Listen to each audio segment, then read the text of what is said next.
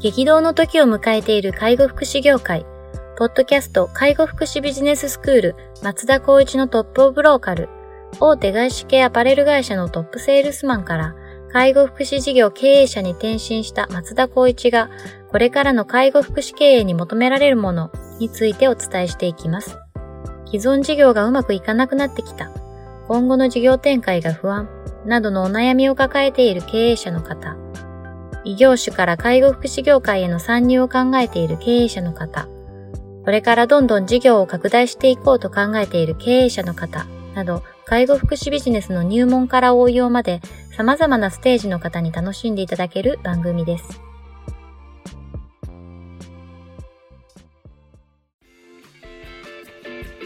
こんにちは。ナビゲーターの松本慎二です。ポッドキャスト介護福祉ビジネススクール松田光一のトップオブローカル。トップオブローカルとは介護福祉事業において地域に密着し、地域に愛されることで地域のナンバーワンになることです。松田さん本日はよろしくお願いします。よろしくお願いします。今日もですね、お便りいただいておりますので早速行きたいと思っております。はい。はい、えっ、ー、と、有料老人ホームの管理者の方からですね。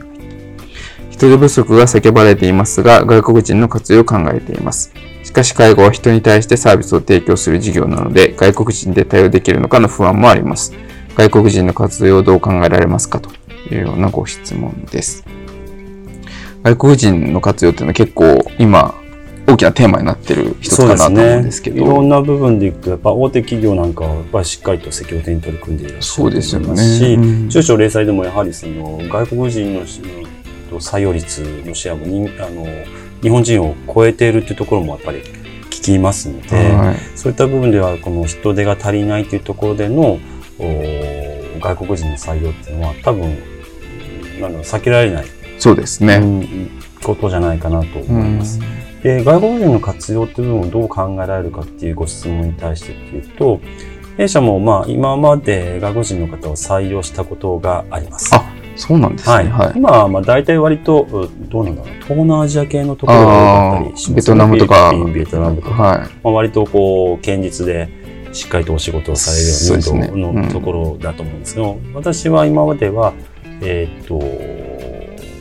アジア圏では中国とか、中国の、はい、方が、はい、まあ、あの、採用したこともあるんですけども、はい。まあ、大体まあ日本、皆さん日本語も達者でいらっしゃるので、うん、コミュニケーションも取れるし、まあその、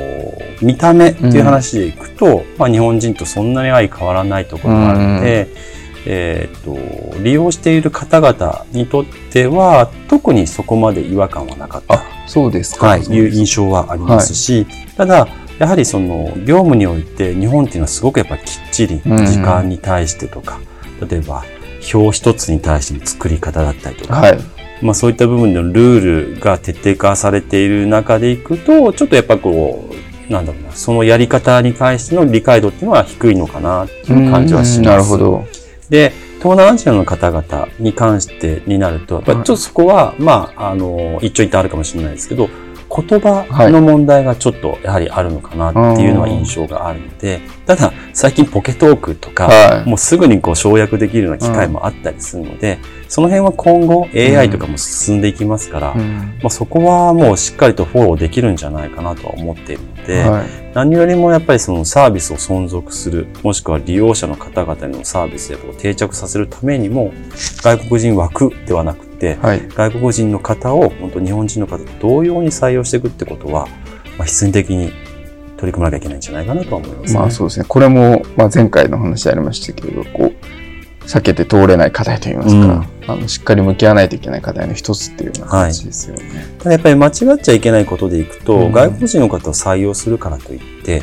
その賃金が安くなるっていうわけではないああ、なるほど、なるほど。皆さん結構もう、じゃあ外国人雇うから、まあ、コンビニエンスの一時の考え方なのかもしれないですけど、ちょっと安く賃金やれるよねっていう話なんですけど、基本的には最低賃金っていうのは国で定められていますし、はい、まあそういった部分での雇用部分では正社員、まあ、非正社員の方でも、賃金は決まっているので、はい、そういうことで考えると、じゃあやっぱりこう仕事の量で考えたり、仕事の理解度で考えると、やっぱり日本人の方がいいなって思っちゃう方々多いのかもしれないですね。ああ、そういうことですね。確かになんかこう、海外の方をこう採用するってなると、まあ安くやと得るんじゃないかみたいな感覚って持ってらっしゃる方多い気がするんですけど、あと、存在に扱うような感覚を持ってる人がいるとするならば、はい。それはもうちょっとこう、やめていただきたいですよね。よね。やっぱり人間として同じ、えー仕事をする仲間としてうん。一緒に仕事をするっていうことを思って、やっぱり普通の日本人の方を採用するよりも、うん。より、どうですかね、モラルっていう部分をしっかりとみんなで共有しながらお仕事をしないと、やっぱチームワークってのは成り立たないんじゃうないかなと思いますね。んなるほどですね。なんか僕もこう、有料老人ホームとかお伺いすることあるんですけど、うんあの場所によってはもう本当ほぼ外国人の方でこう運営されてるっていうところもあったりとか。して、うんあの、すごいなと逆思いましたね、うんそれは。そこで、なんだろう、メリット、デメリット的な部分ってヒアリングできたんですか？そこまでヒアリングその時はしなかったですけど、うまあただ、やっぱりこう採用のしやすさの部分と、ん。はそれは一番メリットなんだと思いますね。ただデメリットとしてはやっぱり先ほどありました言葉の問題とか、あと有料老人ホームだとこう見取りとかっていう話になってくる場合もあると思うんですけど、まあその時のその対応だったりとかっていうのは、やっぱりどうしてもこう生まれてくる問題としてはあるっていうような話は聞いたので、うんやっぱりこう、うまくこう一長一短ありながらも何を選択していくかっていうことなんだろうなっていうのうんはそう思うんですけどね。もうそうなると多分、組織図的なところでいくと、多分トップは日本人の方で、はい。その下も日本人だったらいいですけど、その下はもうすぐ外外国人の方っていう可能性は高いですよねそれはありえますね。そうするとやっぱりそのデスクワーク的なものっていうのは多分一番上の方がやらなきゃいけないし、そうですね。人の管理もその方がやらなくなやらなきゃいけないってなると、もうとにかく責任者の方の、いわゆるその、業務フローっていうのがもういっぱいあるっていう形になるから、もうその辺のフォローアップもしっかり考えていきたいなとは思いますね。そうですね。まあ、そこはもう僕の中ではちょっとすごい、すごい特殊事例といいますか、うん。なんかほ8割って言ってた？な。8割海外の方、外国人の方でやってるって話だったので、なかなかそこまで振り切ってやってるところは、まああんまないんじゃないかなって、今、うん今現時点ですね、うん思うんですけど、うんまあそういう、その、なってくると、こう、よりうまくこう連携するというか、その方たちに合わせて管理者の方がコミュニケーションを取っていくっていうような感じだったんですけど、うんうんまあ、逆に、まあ、ほぼ日本人で、その中に数名外国の方がいるってなると、またそれは違った多分管理の方法になってくるんだろうなっていうような感じはあると思うんですけどね。あとはでも外国人の方を雇え、雇いやすいサービスっていうのはあるかもしれないですね。ああ、なる例えばほど。有料老人ホームだったらいいかもしれないですけど、これが訪問介護、在宅の方になると、これって難しいかもね。確かに、それはあるかもしれないですねやっぱ。りその取りまとめる、統制を取るってなると、なかなかその難しい現状があるのかなって思うのと、まあちょっと話は変わるんですけど、前なんかこう、元厚労大臣の自民党の田村さんなのかな、はいあの今介護福祉士の資格要件っていう部分をもう少しこう緩和するのかどうかわからないんですけど、はい。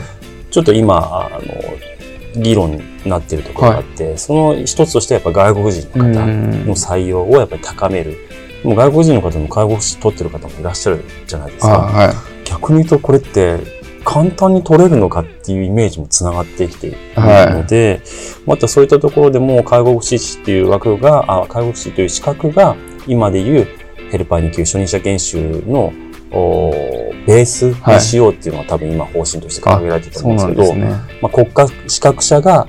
あ全てにおいて網羅するべきみたいなところがあったりするんですけど、なるほど。その部分も含めていくと、それっていい方向に行けばいいんですけど、例えばそれが取れないとか、はそれをこう採用できないってなってしまうとい。、は運営にどうしても直結しちゃうのでい。、そうですねう。まくやっぱり、うんだろうな、緩和して、かつサービスとして、うんと担保できるような制度は考えてほしいなと思います、そうですね。まあその質を担保するっていう意味でその資格っていう話に多分なってるとは思うんですけど、うん。まあなかなか現実はそうはいかない部分はありますよね。そうですね、きっとこの外国人枠の枠じゃなくて外国人の採用っていう部分もそうなんですけど片やこの保育無償化うん。話変わりますけどそれでやっぱりこのサービスの質が低下しちゃうっていう懸念する、はい。大手の保育園の経営者の方が話してたんですけど、はい。要するに無償化になると利用者は増えるけどもそれに対してやっぱ保育士の取り合いが。はい、取り合いって言ったら変ですね。ええあの、い、わゆるこう、賃金が高いところには集まるけども、はい。でもやっぱり安いところには集まらない。はい。そうするとなかなかそういった部分では運営がなかなか立ち行かなくなるみたいなところを懸念してたっていう話になるんですけど、うん。まあこの外国人の採用に限ってもそうかもしれないですよね。やっぱり日本人の多いところの方がいいとか、うん。外国人の方がいることによっていい部分と悪い部分が出たりとうか、ん。ただ採用ができないんだったらそれはもう致し方ないとか、うん。なんかまあ考え方一つだと思うんですけど、何よりもやっぱりそのいつも言うようにどういうご方針でどういうサービスをしていくかによって採用を見定めていくっていうことが一番大事かなとは思います、確かにそうですね。なんかこう、もう、日本人が誰も取れないから外国人しかないっていう思考になるとちょっと危険ってことですよね。そうです。ね。外国人の方ではなくって、はい私たちのサービスの中でこういった人が必要だと。うん。それが、まあ、どんな人種であろうが関係なく、それを踏まえてサービスを提供しようとして。いかないと、うん残っていけないっていう感覚にはなりますよね。ああ、でもそうかもしれないですね。なんか、人手不足を補うための外国人っていう考え方だと、うんどうしても数合わせ的なうん感じになってしまいますけど、自分たちがどんなサービスを提供したくて、その提供者がが外国人でもやれることだったら積極的に使おうっていう、うん。そういうような目的思考の発想じゃないと、うん。なかなかちょっと確かにうまくいかない可能性大きいですよね、うん。きっと。うん。あとちょっとまあ賛否ある言い方するかもしれないですけど、例えば外国人の方を採用することによって、業務的な部分を緩和するとか、はい何か加算が出るとか、はい。そういった部分でフォローしていくっていう国の制度ってあってもいいのかなっていううちだと思いますし、そうですね。その代わりやっぱりこういった手順を踏んでやりなさいとか、うんこういう採用にしなさい、こういう賃金にしなさいとうか、ん。いうことでの、やっぱりその監視的な部分での制度を作った方がいいんじゃないかなと思いますね。なるほどですね。あの、コンビニ、話変わりますけど、コンビニとか結構もう、ほぼ外国人そうですね。ですもんねこ。の間僕ちょっと面白いのがあって、は日本人の方では、いちょっとまあ多分、うんどうだろうな、定年を迎えい。て、はい。新たに。再雇用的な感じでお仕事されてる方がいたんですけど、外国人の方がその方を指導してた。ああ、ありえますよね。て、あ、なんかやっぱりもう日本人とか関係ないんだなってすごく思いました。確かにそうですね逆にすごく凛々しくしっかりと対応した方もいたので、やっぱその外国人がどうのこうのっていう、ちょっとこう、下に構えた見方っていうのは。もう流行らないし、ねちょっとダサいなって自分自身思いました、ね。確かに確かに。いや、その方の、この、優秀かどうかっていうのは、もう人種じゃないですもんね、まあうん。その人がどうかっていう話であって。もうコンビニエンスストアなんかは多分そこを最先端で言ってるので、多分そういった制度、やっぱ指導、方針とか多分あるとあ思いるんですから、ね、きっと。まあそういうのをちょっとヒントに、こちらの業界に持ってきてもらうっていうのもいいんじゃないかなってすごく思います、確かに確かに。なんかテレビで見たんですけど、割とそのコンビニで働いてる外国人の方たちって、エリート層って言ったらあれですけど、うん。日本語が堪能な方がやっぱはいはい多いっていう話で、だから海外から日本に来て、コンビニで働いてる人たちは結構すごいっていうこう見られるらしいんですよね。で、一人こう入ると、その友人たちがみんなダダッと入るから、うん。その国の人がこう、そのコンビニの色になるみたいな、うんなんかそういうのがあるって聞いて、あ、そうなんだと思ってですね。確かにでも、こうサービスをする中で、こう、日本語でこう会話をしてう、ん応対をしてっていうようなのができるっていうのは、うん逆に自分がじゃあ、英語の圏行ったらできないなっていうのを、そうですよね。それすごいことだなって思いますよね。うんあの、大手介護事業所なんかは、やはりその、例えばフィリピンとかベトナムとかに、現地に、まあ、あの、日本人の講師を置いて、そこで育成して、そのお外国人の方々の選抜して、こちならに。来ていただいて仕事をさせるっていうようなことをやっぱもうどんどん取り組んでいるので、はい。まあ、大手であればできますけど、じゃあ中小零細ってなると、例えば人材紹介でも今外国人の方を提供するような形なありので、ますよね。うんまあ今はそこまでは外国人の方に頼るっていう環境ではないかもしれないですけど、うんもうほぼほぼ人材紹介の方、人材紹介の提案の人が外国人の方ってなる時代はあるかもしれない。いや、ありえますよね。なかなかこれもこう、時代ですよね。こう少子高齢化で、働く人が減っていく。でも、支える高齢者は増えていくってなったら、労働力をどっから取ってくるかってなると、もう、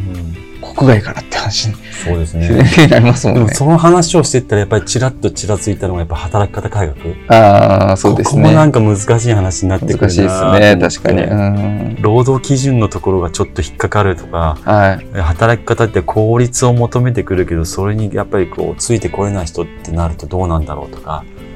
そうもうなかなか難しいこといっぱい考えなきゃいけないですね。そうですね。まあ、その人それぞれ能力のばらつきがある中でう、ん。どこでボーダーラインを引いてうん。やっていくかっていう話に多分なるとは思うんですけど、そうですよね。うんそこのボーダーラインより下の人が働き方改革的に言えば 残業が多くなって、うんいや何やってるんだってこう国から言われるって、まあちょっとかなり難しい問題ですようね。んだからやっぱりもう今になって本当毎回思うのが、もう立ち上げた時からうん。しっかりとこれはこうやってやるっていうマニュアルを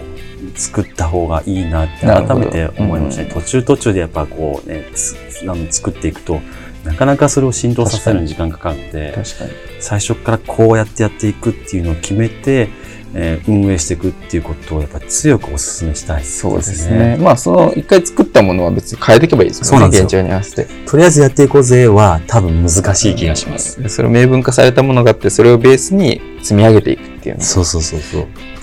まあそういう外国人の方に対してもそれをベースに、そうですね。はい、できるっていうことになりますもんね。なるほど、わかりました。じゃあ、この外国人活用っていうのは今後大きなテーマになりますので。引き続き、はい、引き続きこれは、あの。話題にしていきたいなと思いますね。わかりました。本日は以上させていただきます。ありがとうございました。はいポッドキャスト介護福祉ビジネススクール松田光一のトップオブローカル。番組では介護福祉サービスに関するご質問を当番組の専用ウェブサイトより募集しております。番組 URL よりサイトへアクセスし、質問のバナーから所定のフォームへ入力の上送信をお願いします。URL は http コロンスラッシュスラッシュ tol.sense かっこセンスハイフン world かっこワールド .com かっこコムになります。皆様のご質問をお待ちしております。